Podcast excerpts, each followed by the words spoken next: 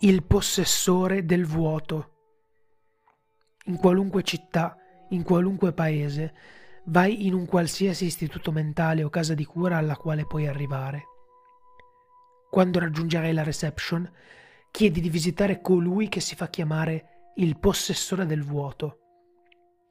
L'addetto ti guarderà come se tu stessi parlando un'altra lingua. Ripeti la domanda una sola volta fallo più volte e il tuo destino sarà meglio che non venga raccontato, per il nostro bene. L'addetto si alzerà, visibilmente scosso, e ti farà cenno di seguirlo. Fallo, ma guarda i tuoi piedi e con cura conta i passi.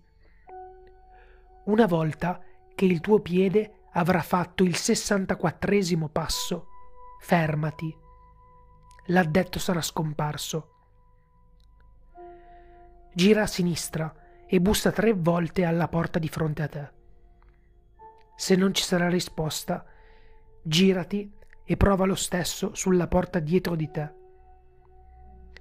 Se ancora non vi sarà risposta, allora questo gioco non è adatto a te. Vagherai per il corridoio dell'istituto per il resto dell'eternità. Ma dovesse una voce infantile chiederti di entrare, silenziosamente apri la porta ed entraci. La stanza sarà semplice, verniciata in un solido blu oceano. Ci sarà un bambino nel centro della stanza, seduto ad un tavolo mentre gioca a quello che sembrerebbe un incrocio tra un gioco da tavolo e un solitario. Il bambino ti guarderà con degli impossibili occhi neri occhi che sembreranno perforare la tua anima e oltre. Ti chiederà, mentre ancora ti fissa, Vuoi anche tu una carta? I prossimi attimi decideranno il tuo destino. Fissa il bambino negli occhi, ma non emettere alcun suono. Respira piano. Infine, lui sospirerà e riprenderà la sua partita. Estrarrà una carta da un mazzo sul tavolo. Dovesse quella carta avere un'immagine su di essa, il bambino sospirerà di nuovo e butterà la carta per terra. Qualunque cosa ci sia disegnata sopra, la carta prenderà vita. Fuggi se vuoi. Se sarai fortunato, morirai di fame e di disidratazione prima che la più impossibile e grottesca creatura ti trovi in quelle stanze. Ma se la carta dovesse essere bianca, chiedi con una voce forte e autoritaria perché si sono divisi?